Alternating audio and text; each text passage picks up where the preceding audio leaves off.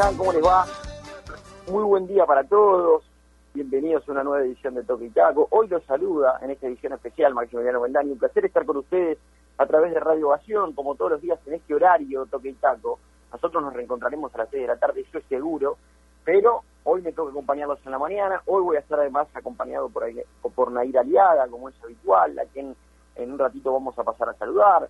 Vamos a estar con Javier Sáenz también, por supuesto, para hablar de distintos temas, hablar de distintos acontecimientos futbolísticos que vienen eh, sucediendo el día de ayer, el punto de Sporting Cristal eh, en el Estadio Centenario contra Rentistas, un punto, un punto que, esto es una opinión personal, por lo que se vio durante los 90 minutos, sabe a poco, opinión personal, pero sabe a poco, sobre todo para las pretensiones que tenía Sporting Cristal para esta Copa Libertadores, ¿no? que son los octavos de final, así lo dijo el profesor Roberto Mosquera cuando empezaba la temporada, y sobre todo por lo que había guardado Sporting Cristal este último fin de semana, ¿no? Guardó muchos futbolistas pensando justamente en el partido del día de ayer. Vamos a hablar también de la derrota de Universitario de Deportes, eh, una derrota clara, muy clara, 4 a 0 contra Independiente del Valle, que lo pone en una situación muy complicada, muy complicada incluso para pensar en Copa Sudamericana. Incluso en Copa Sudamericana. Me parece que lo de la U eh, empieza a ser muy cuesta arriba en esta Copa Libertadores ni siquiera para alcanzar ese tercer lugar. Veremos qué es lo que sucede, vamos a hablar de lo que dijo Comiso, ¿no? Porque Comiso dijo claramente después de la después del partido, en conferencia de prensa oficial del torneo, dijo, no voy a renunciar. Quédate tranquilo que no voy a renunciar, fue la respuesta que dio el Comiso ante una de las preguntas de los colegas después de lo que fue una derrota clara, categórica por parte de Independiente del Valle. Es más, hasta pudo haber sido peor. Hasta pudo haber sido peor. Vamos a hablar, por supuesto, de la final de la Champions, porque tenemos final inglesa. Eh, se confirmó la clasificación del Chelsea, un Chelsea muy joven, un Chelsea de Thomas Tuchel que nada más dirigió 23 partidos después de la salida de Lampard y hoy se encuentra en la final de la Champions, final inglesa. Y hablando de final inglesa, hoy se juega la Europa League en donde puede haber también final inglesa porque recordemos, juega el Manchester United que le ganó a la Roma en Inglaterra 6 a 2 y por otro lado es el Villarreal Arsenal, ¿no? Un partido que fue más ajustado en cuanto el resultado de día, veremos qué es lo que termina sucediendo. Todos estos son los temas, la agenda del día de hoy. Y rápidamente, como lo decía, voy a pasar a saludar y darle los buenos días a Nair Aliaga. Nair, ¿qué tal? ¿Cómo te va? Buen día, bienvenida a esta nueva edición de Toquitaco. ¿Qué tal, Maxi? ¿Cómo estás? Buenos días. Qué gusto tenerte en Toquitaco. Eh, no siempre pasan estas cosas Así que bienvenido al programa, ya sabes que es tu casa y cuando quieras puedes estar con nosotros. El saludo también para Javi, que por supuesto, y más que no te pongas celoso, también es un gusto estar con él y con todas las personas que nos acompañan de lunes a viernes. Eh, gracias por siempre sintonizarnos. Y sí, hoy vamos a hablar de un montón de temas, ¿no? Desde la actuación de los peruanos en la Copa Libertadores, universitario que cae goleado y Sporting Cristal que puede y logra rescatar un punto eh, de Champions también porque ya se definió eh, quiénes clasifican a la final de este torneo. Finalmente el Manchester City se enfrentará al Chelsea el 29 de mayo. La hora está por definirse, pero la fecha ya está, el 29 de mayo. Creo que clasificaron los dos mejores. Tal vez no los que querían que clasifiquen, pero sí los que hicieron mejor su trabajo en las dos semifinales ante el Real Madrid y ante el PSG. Y un dato que leía hoy temprano, que es la primera vez en la historia que un equipo eh, logra llegar a la final de Champions masculina y femenina. Y esto pasa con el Chelsea, que va a jugar las dos finales. El equipo femenino se va a enfrentar al Barcelona y viene a eliminar a una potencia mundial como el Bayern femenino, mientras que el masculino lo hará ante el Manchester City, que también viene a eliminar a un grande, ¿no? que tiene mucha historia en esta competición como el Real Madrid. Así que es un gran momento para el club inglés. Tenemos pregunta del día ya para hablar lo nuestro de la Liga 1 y es sobre Jefferson Farfán, ¿no? porque la comisión disciplinaria, a través de un comunicado, ayer aprobó que Farfán pueda jugar la siguiente fecha. Eh, Alianza Lima se enfrenta a Binacional pero la Fujita va a estar sujeto a un periodo condicional de conducta hasta el final del torneo 2021. La pregunta es, ya saben que nos pueden encontrar como Toquita Radio, estamos en Instagram, también en Twitter. festeje justa la reducción de la sanción a Jefferson Farfán, recordemos que en primera instancia era de dos fechas, pero ya la comisión disciplinaria eh, aprobó que Jefferson Farfán pueda jugar y solo finalmente se quedó con una, Maxi.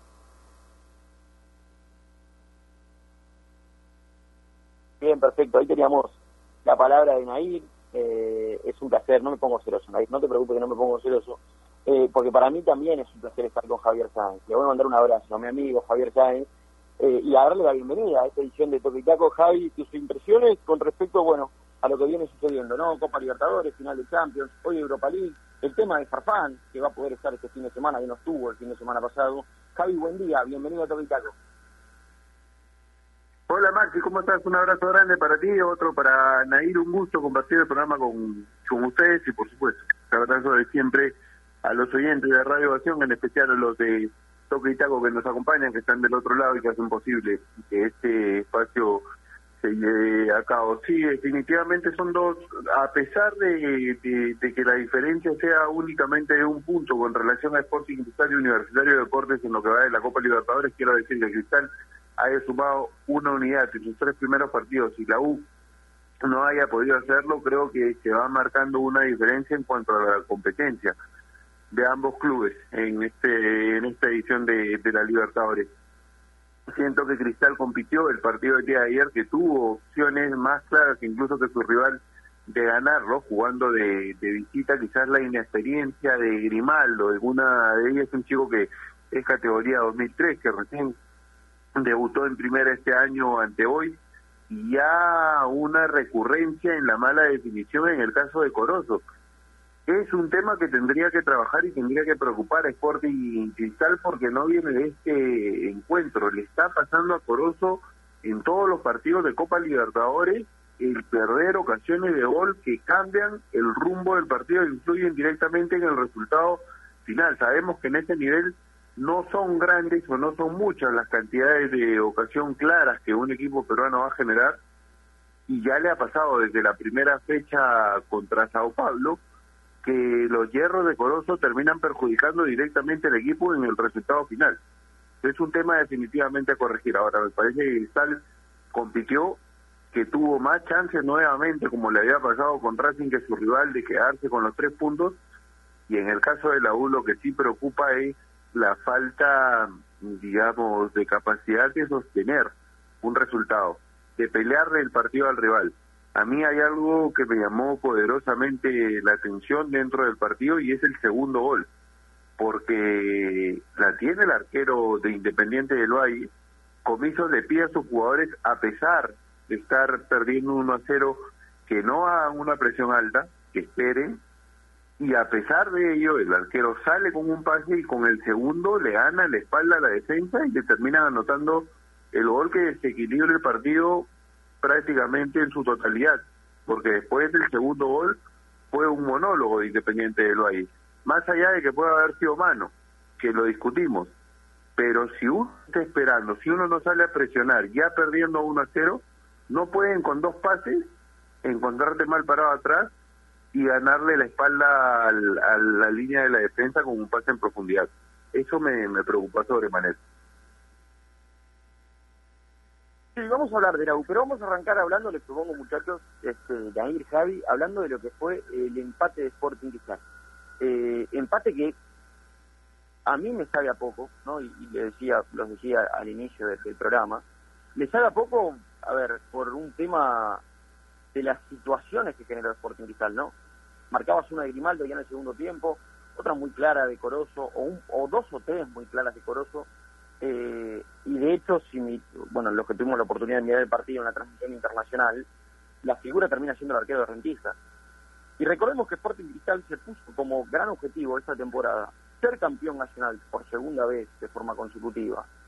Y además, clasificar a los octavos de final de la Copa Libertadores después de mucho tiempo. Ojo, en este mismo grupo, en el grupo de Sporting Cristal, también jugaron ayer San Pablo y Racing, jugaron en Argentina y terminaron empatando 0-0. Eso de alguna u otra manera hace que no se termine de despegar del todo San Pablo, ni tampoco Racing.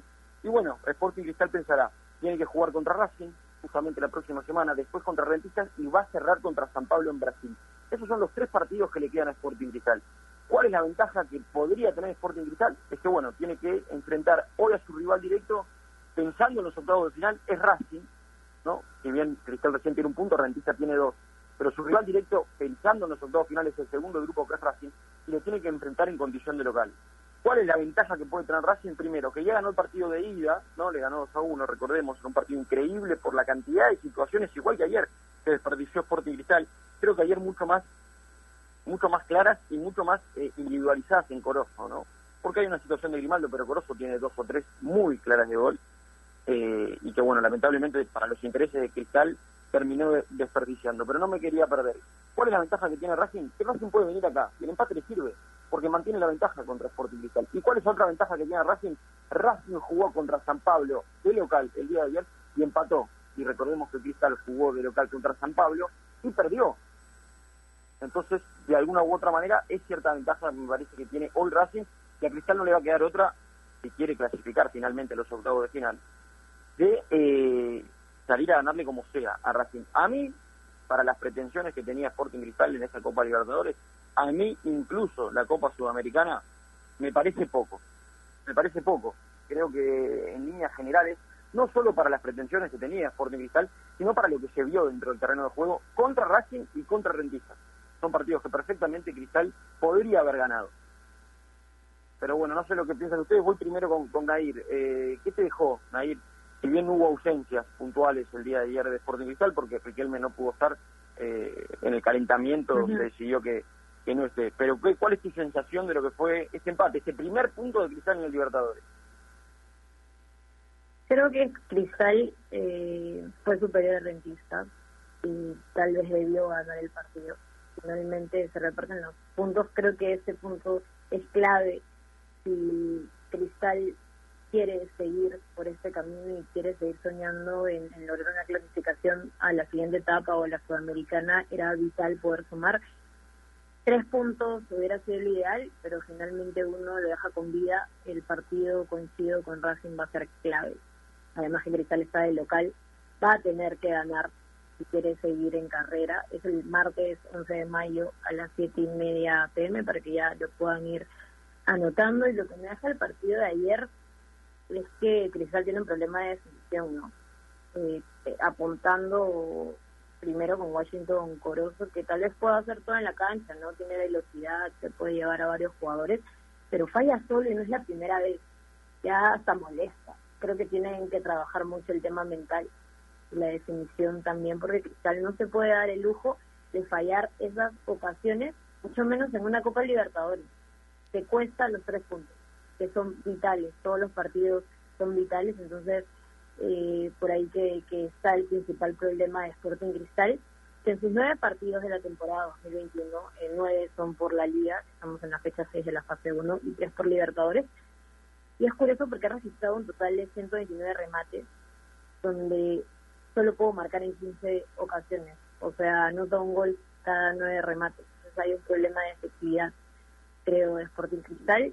Y quiero destacar lo de Gilmar Lorano, que es un jugador bastante joven, que tiene muy poca experiencia en el fútbol profesional y que cada vez que pasan los partidos deja la sensación que no puede ser más suplente, ¿no? que tiene que pensar en el 11. Para mí fue el mejor del partido a su corta edad deja todo en la cancha, tiene muy buen temperamento, condiciones y es el distinto para Cristal. Seguramente con mucha más experiencia podía por ahí aportar mucho más de lo que ya hace, pero para mí es el mejor, fue el mejor jugador del partido ayer, Max.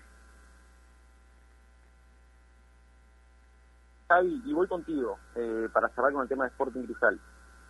Eh, hoy se individualiza mucho la responsabilidad después de lo que fue el partido del día de ayer sobre Corozo. Corozo es un futbolista que es absolutamente determinante en la Liga de Uno Betson, creo que eso es innegable, cerró muy bien el año pasado, y que Cristal pudo retenerlo este año, pensando sobre todo en poder venderlo en la próxima temporada, y dependía mucho de una buena Copa Libertadores.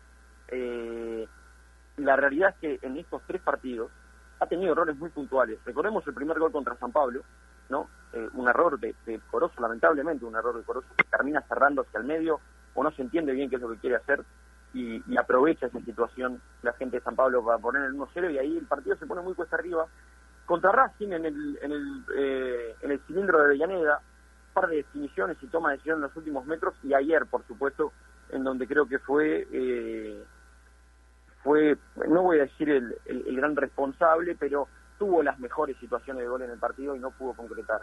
¿Cuál es tu impresión acerca de, de este Corozo que nos muestra una versión los fines de semana en el torneo local y nos muestra una versión muy distinta a nivel internacional? Sí, a mí me parece que ya es un tema hasta psicológico al momento de definir que le está pasando factura justamente por los errores que tú marcabas que había cometido en las fechas anteriores. El día del, partido contra Sao Paulo, él tiene dos ocasiones de gol claras que pudieron cambiar, como yo lo decía hace un momento, el rumbo del resultado final.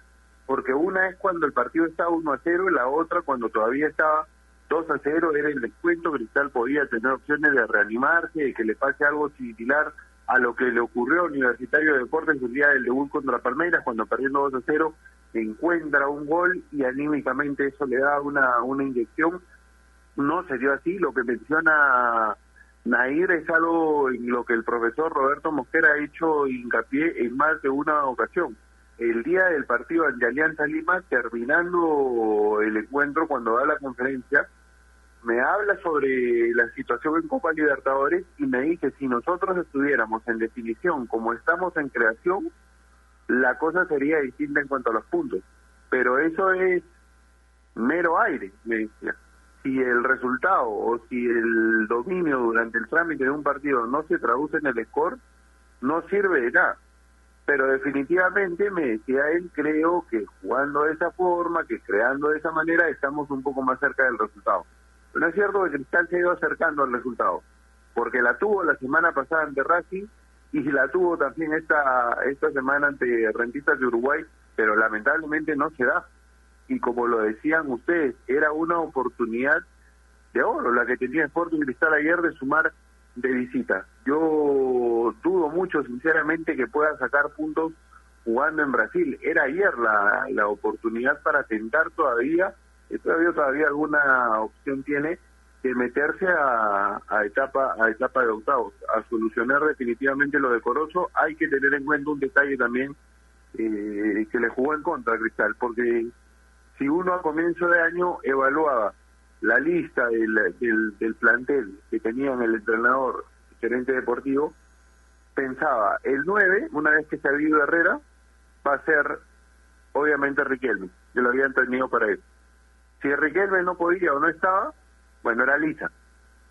Si ninguno de los dos podía, podían jugar en ese puesto Irben Ávila o Christopher Olivares.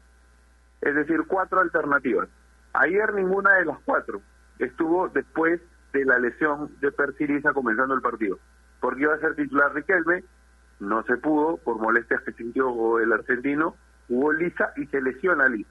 Si a ellos le sumamos que Ávila no está por temas de salud y que Olivares se lesionó contra Alianza, Cristal tuvo que improvisar a un 9, no por falta de capacidad organizativa antes del inicio de los torneos, porque ya te mencionaba hace un momento, hasta cuatro opciones para jugar de 9 tenía.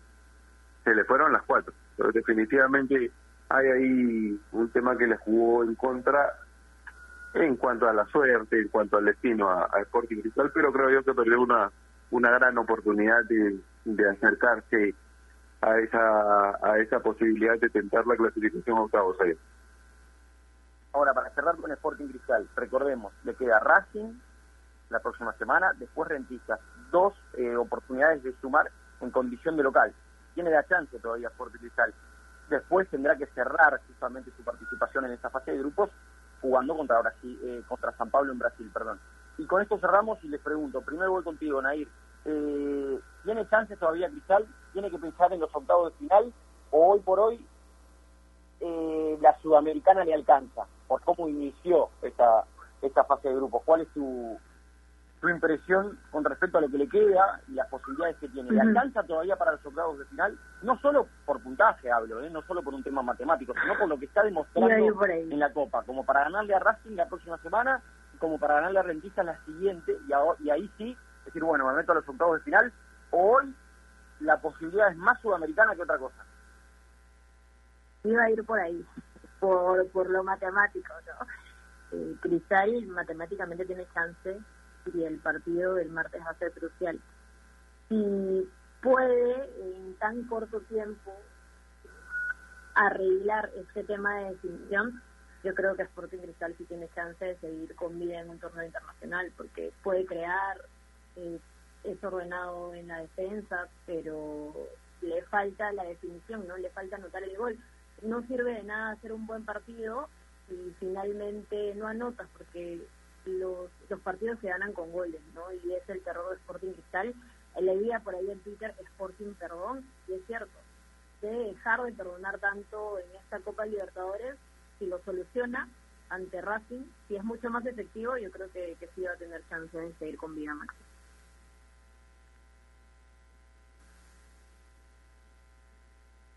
Bien, Javi, voy contigo y te hago la misma pregunta. ¿Le alcanza Sporting Cristal? ¿Tiene chance todavía de octavo final de Copa Libertadores? ¿O se tiene que conformar hoy con la posibilidad de, de la Sudamericana? No solo considerando lo matemático, sino lo visto en el terreno de juego lo visto contra Racing, lo visto contra eh, Rentistas, lo visto contra San Pablo.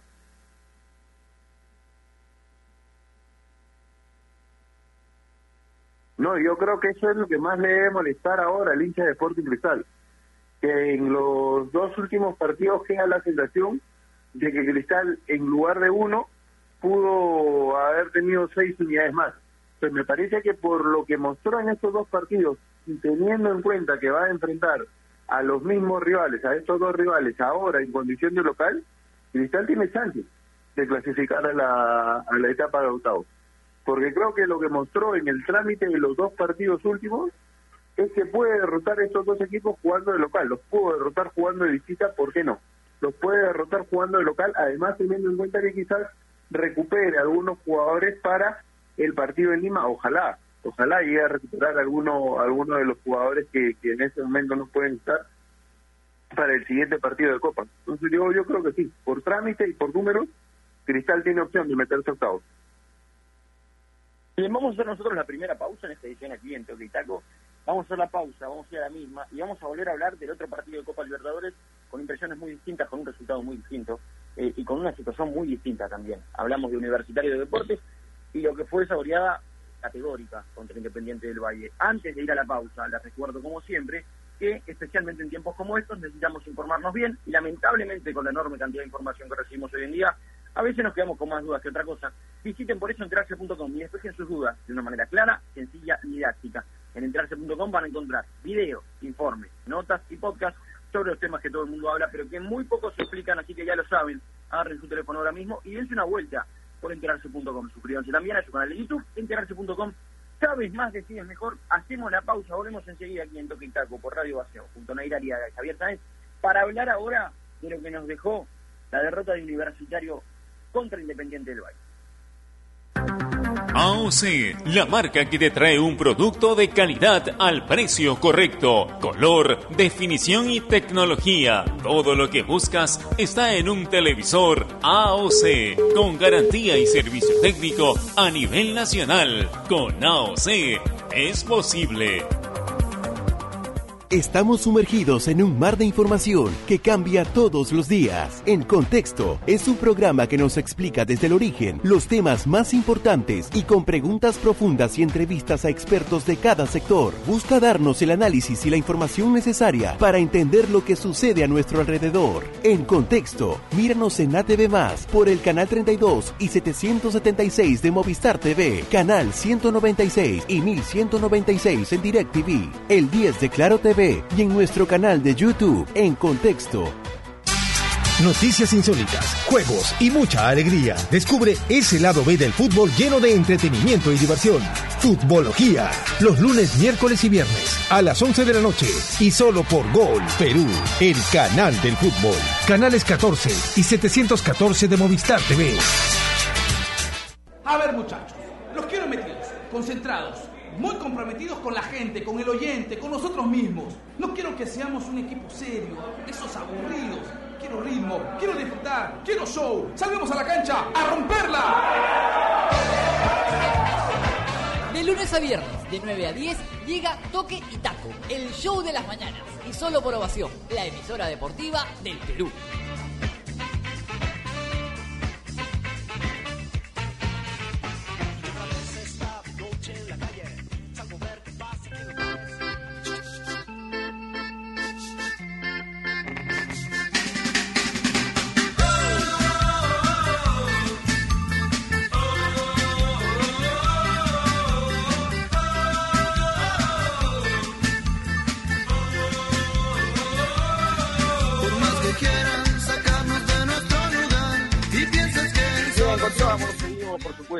Toque y Taco. Vamos a seguir conversando con Javier Sáenz ahora al respecto de eh, lo que fue la presentación ayer de Universitario de Deportes, ¿no? Una, una presentación que sorprende, Javi, desde el inicio, ¿no? Porque teníamos, a ver, creo que todos íbamos a coincidir, en que Novik ha sido, en este inicio del 2021, el jugador más importante que ha tenido Universitario de Deportes, por lo que se ha visto en el torneo local, en la Liga 1 Betson, haciéndose cargo de la pelota en los momentos complicados, en los momentos difíciles de los partidos, apareciendo, anotando goles.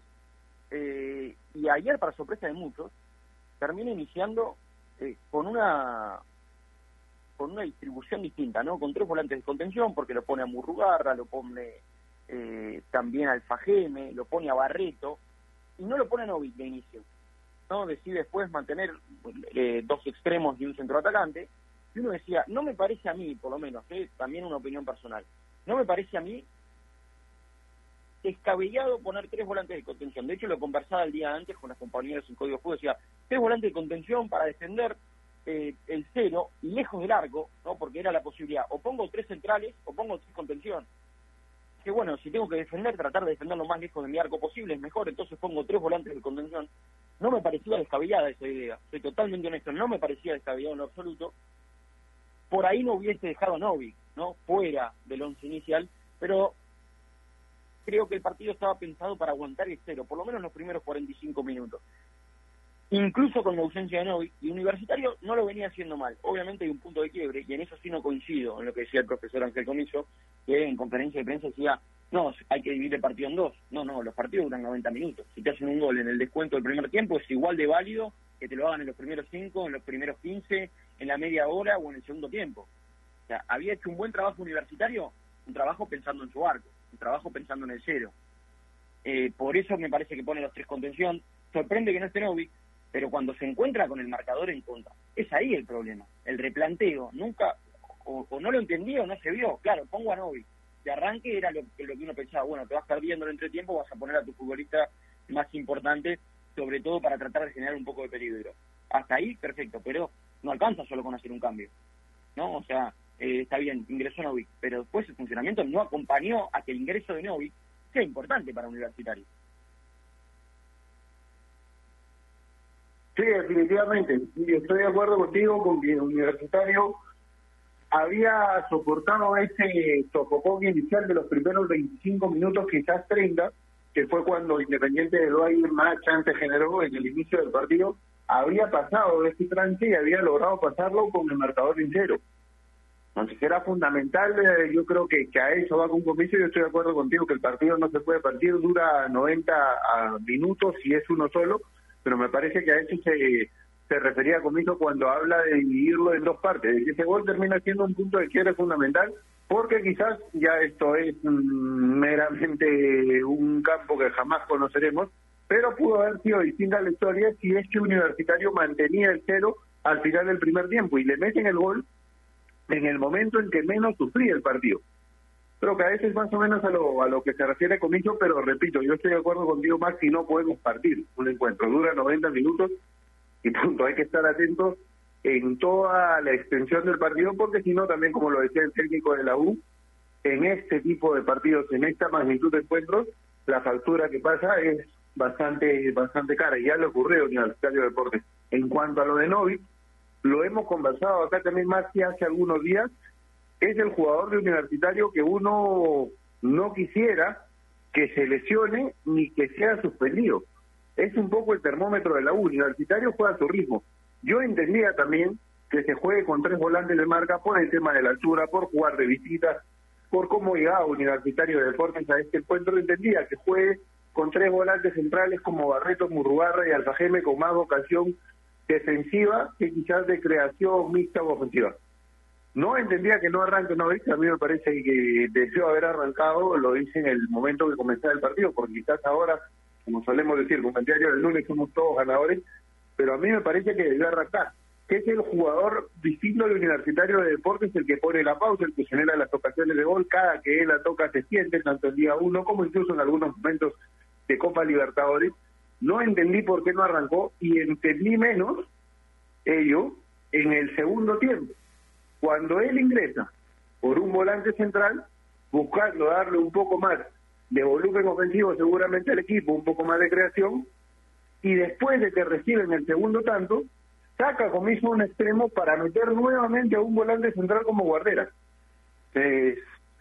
esos movimientos, digamos, del inicio al segundo tiempo y al, y al pasar el segundo gol de Independiente del Valle, no los entendí del todo bien. Porque termina comenzando con tres centrales, saca uno en el entretiempo para meter a Novich, y cuando se ve abajo en el marcador, ya no por uno, sino por dos goles, regresa a tres volantes en, el medio, en la zona medular, con la vuelta de guardera y saca un Ruti, que era un hombre más de características ofensivas. Entonces, esas variantes son las que no, te, son las que no terminé de entender el día de hoy.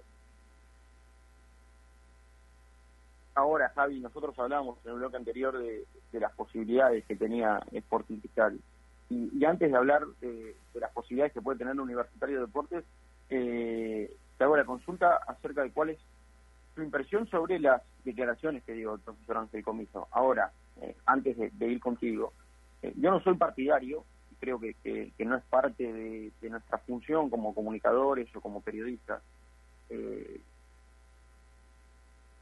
pedir la cabeza a un entrenador. O sea, me parece que no, no es parte de nuestra función, ¿no? O sea, no es una atribución periodística pedir la cabeza a un entrenador, la salida de un entrenador no, no me parece que, sea lo correcto. Nosotros estamos para hablar, analizar y dar nuestra opinión al respecto de lo que vemos adentro del terreno de juego.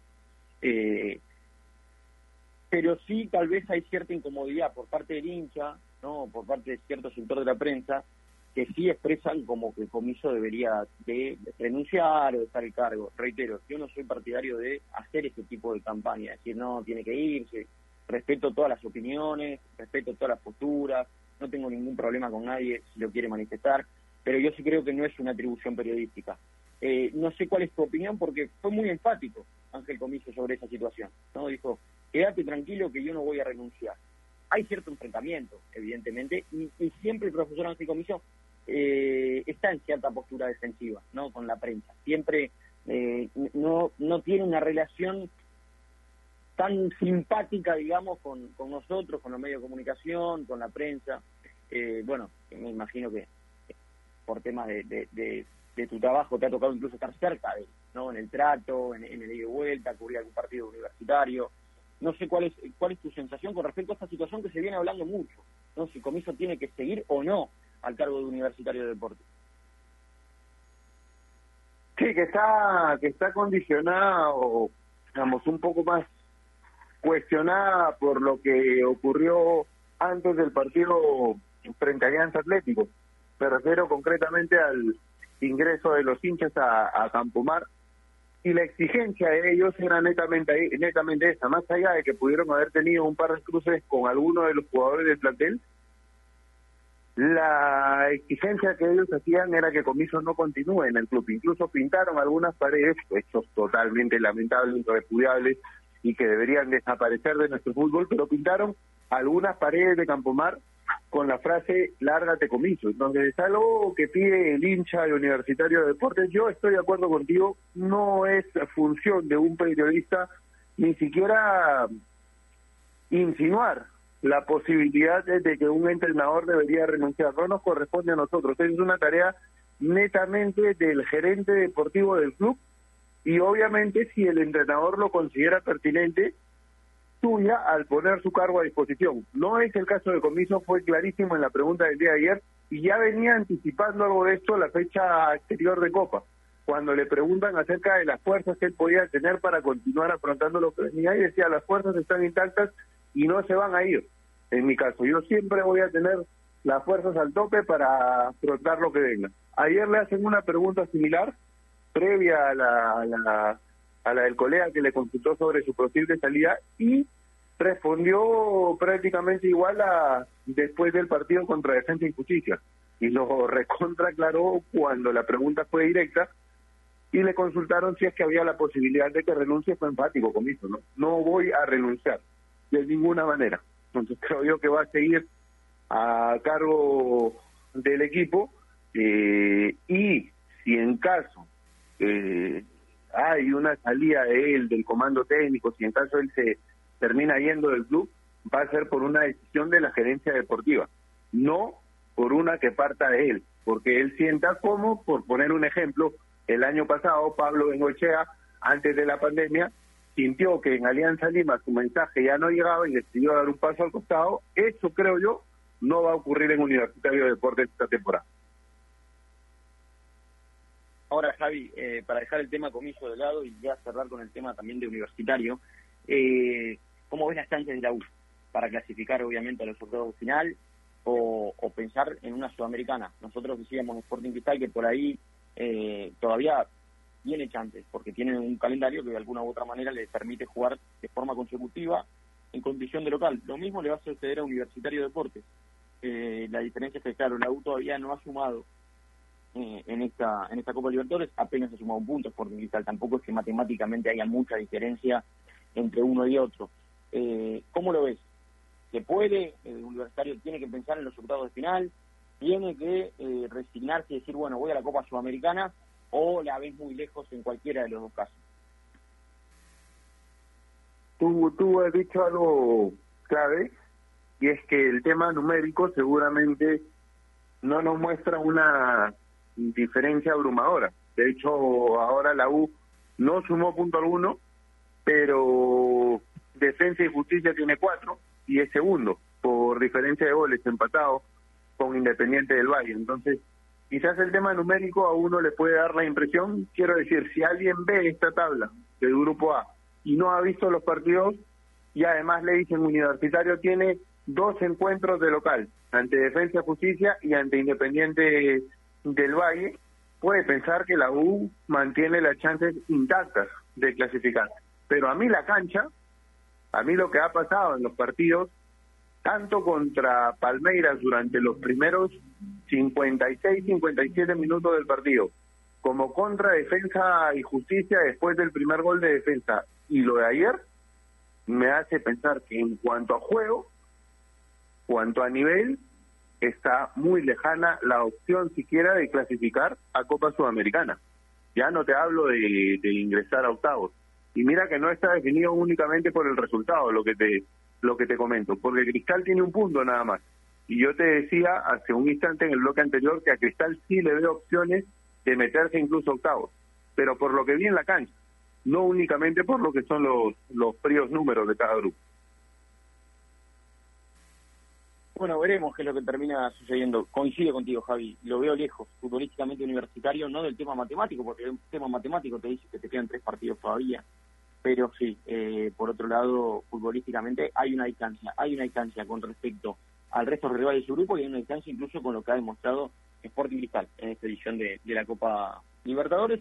Vamos a ponerle punto final eh, a lo que es participación internacional, tanto de, universitario como de Sporting Cristal, para meternos al plano internacional, pero de Europa. Y vamos a hablar ahora de la gran final de la Champions. El Manchester City le ganó de forma muy contundente al Paris Saint Germain. Y eh, el Chelsea se termina metiendo la final. Final inglesa, final inglesa. Eh, puede darse una final inglesa Europa League también. Hoy se van a conocer los clasificados. Sin ninguna duda, para mí, opinión personal, Xavi, esto reitera y confirma que la Premier League es la liga más competitiva del mundo. La mejor liga del mundo es la liga inglesa. Y hoy queda demostrado nuevamente. Y hay una cosa que agregar, no solo por la categoría de futbolistas que tiene, sino por la categoría de entrenadores. Dieron el salto a nivel de futbolistas, siempre ha contratado muy buenos futbolistas, pero también la liga italiana, pero también la liga española, contrata futbolistas muy buenos. Eh, pero en Inglaterra no solo están grandes futbolistas, sino que es una liga que tiene para mí a los mejores entrenadores del planeta y eso se ve reflejado en eh, la disposición táctica que tienen sus equipos, la, la, flexibilidad táctica que tienen sus equipos, de cambiar de esquema, de jugar de una manera un tiempo, otro tiempo jugar de otra manera. Eh, yo creo que lo de la Premier League viene siendo hace mucho tiempo y sostenido la mejor liga del mundo y me parece que esta edición de la Champions League y de la Europa League lo está confirmando. ¿Cuáles son tus impresiones, Javi? Porque fue categórico, me parece, lo del Manchester City sobre el Paris Saint Germain. Le, dominó el partido en lo absoluto, después le empezó a tener la pelota para los costados. Y ayer lo del Chelsea me parece que pudo haber sido más amplio. Lo gana 2 a 0, pero tuvo eh, intervenciones muy buenas Courtois. Recuerdo una barrida de Fede Valverde eh, que pudo haber sido en ese momento el 2 a 0. Yo creo que más allá de que el Madrid es el Real Madrid, ayer fue absolutamente neutralizado por el Chelsea, sobre todo el medio sector, ¿no? Uno dice Casemiro, Modric y Toni Kroos es lo mejor que tiene el Real Madrid. Bueno, ayer canté que los almorzó a los tres.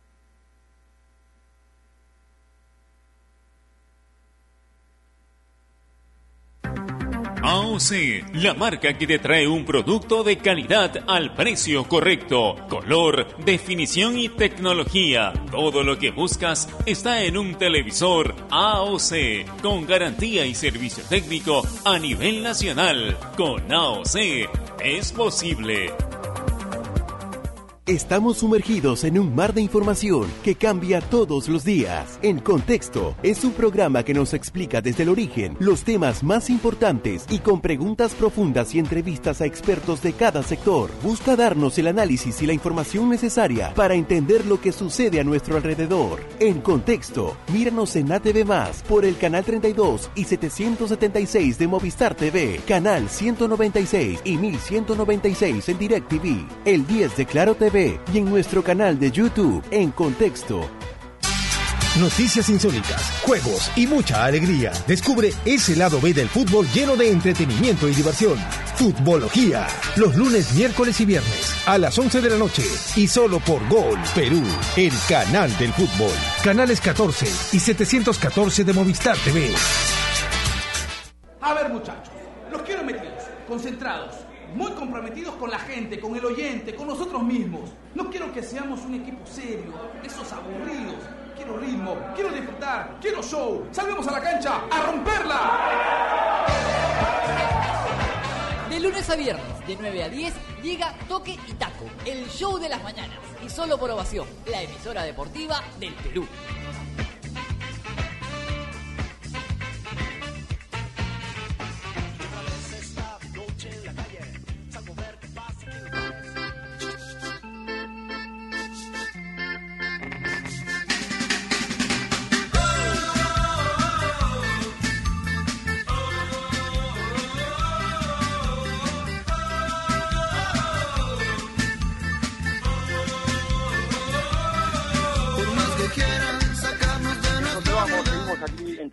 Seguimos por Radio Ovación. Y ahora sí, no sé si me escuchaste, Javi, te preguntaba acerca de tus impresiones de esta clasificación del Chelsea, en donde te decía, fue 2 a 0, pero pudo haber sido peor para el Real Madrid. Ayer Kanté estuvo en un día fenomenal y absolutamente el Chelsea neutralizó al Real Madrid, sobre todo lo mejor que tiene el Real Madrid, ¿no? Que es la contención, con a ah, esa contención, esa volante, mejor dicho, con Casemiro, con Tony Cross y con Luca Modric.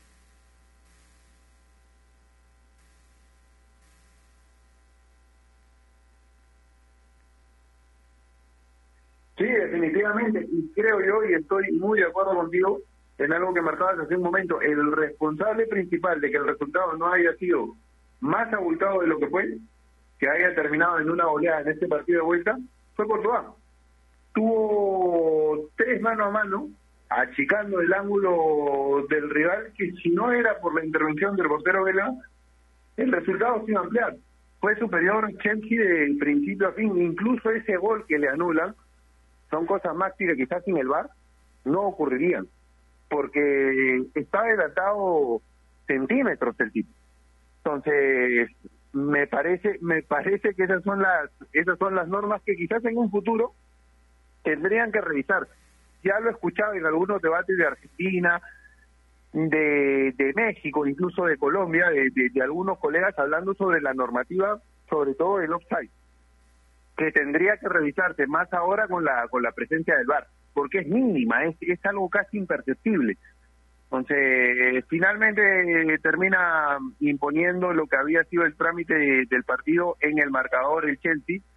Lo decía hasta hace un momento, quizás lo mejor que tiene el Madrid es esa zona medular con Kroos, Casemiro y Modric por cómo se reparten las funciones, porque es un medio que cualquiera quisiera tener en el sentido de que están todas las características reunidas en tres jugadores, marca, creatividad y función mixta.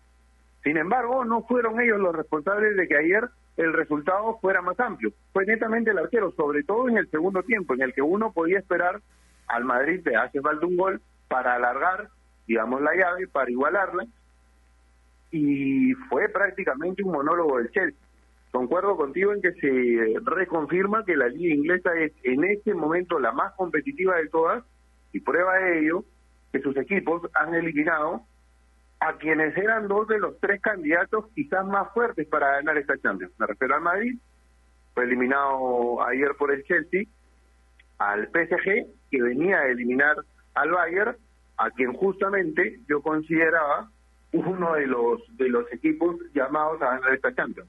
Esos tres para mí eran en principio los candidatos quizás más firmes. El Madrid, el, el, PSG y el Bayern. Bueno, PSG y Madrid fueron eliminados por equipos ingleses y definitivamente eso confirma el gran momento de la Premier en este en este 2021 y en los últimos años en general. y hablando de Premier, eh, hoy con la gran chance de meter también en la otra final europea al Manchester United, que recordemos que le ganó 6 a 2 a la Roma en Old Trafford, y, la posibilidad de que el Arsenal dé vuelta el resultado contra, contra el Villarreal. Me parece que lo del Manchester United está casi confirmado, tendría que ser eh, prácticamente una catástrofe para el equipo inglés terminar perdiendo la posibilidad de meterse a la final de la Europa League. Y por el otro lado, sí, lo del Arsenal contra el Villarreal. ¿Cómo ves eh, esta serie? Bueno, ambas series, ¿no? Me parece que lo del United es mucho más claro, pero caso Arsenal contra Villarreal, eh, ¿se da otra vez una final inglesa? La vamos a tener en la Champions. ¿La vamos a tener también en la Europa League? Sí, mira, no, no, no quiero sacar al, Manchester, pero me parece que la guerra con la Roma está totalmente cerrada. No no veo alternativas el, el día el día de hoy de que el equipo italiano pueda arrebatarle al Manchester la posibilidad de, jugar la final. Me parece que es una llave cerrada. Eh, se han visto casos quizás desde el Liverpool con, con el Barcelona alguna vez, el Barcelona con el PSG anteriormente, pero me parece que en este caso la llave está absolutamente cerrada. Los ejemplos que daba eran además de, de, de Champions, pero me parece que la llave está cerrada, que el Manchester es seguramente uno de los finalistas y me la voy a jugar. Yo creo que vamos a tener dos finales inglesas en las competencias europeas de este año. Me parece que le da le da vuelta el Arsenal y va a reconfirmar va a reconfirmar Maxi la, la hipótesis que estamos planteando acá. En este momento la liga más competitiva de Europa es sin duda alguna la inglesa. No tiene únicamente a dos o a tres equipos con opciones de pelear el título. Es algo que va variando de acuerdo al momento que atraviesa cada club y eso definitiva, definitivamente logra que todos los equipos se potencien. Sin ninguna duda, sin ninguna duda, creo que es la liga inglesa hoy por hoy la, mejor liga, la más competitiva del mundo, y no solo hoy por hoy, ya hace varias temporadas. Javi, te agradezco por estar con nosotros del otro lado, te mando un fuerte abrazo, seguramente ya nos encontraremos en alguna en mismo transmisión. Le agradezco también a todos ustedes que han estado acompañándonos el día de hoy desde muy temprano aquí en Radio Bación, aquí en Toque y Taco. Ya nos reencontraremos. Hoy se reencuentran conmigo a las 6 de la tarde. No sé si reencuentran con Javi a las 2. Javi, ¿se reencuentran contigo? Sí, a las 2. Estamos con el flaco de Carlos Granda con un tema interesantísimo, marcando la pauta del fútbol y el medio ambiente. Así que enganchense desde las 2 de la tarde. Vamos a tratar, como siempre, de llevarles un buen programa para, para acompañarlos quizás en su en su hora de almuerzo. Nos reencontramos más que el lunes, nos toca el partido de, de Universitario y UTC, el postergado, así que el día lunes nos escuchamos, ha sido un placer compartir el programa contigo, te mando un abrazo grande y que tengas un gran día.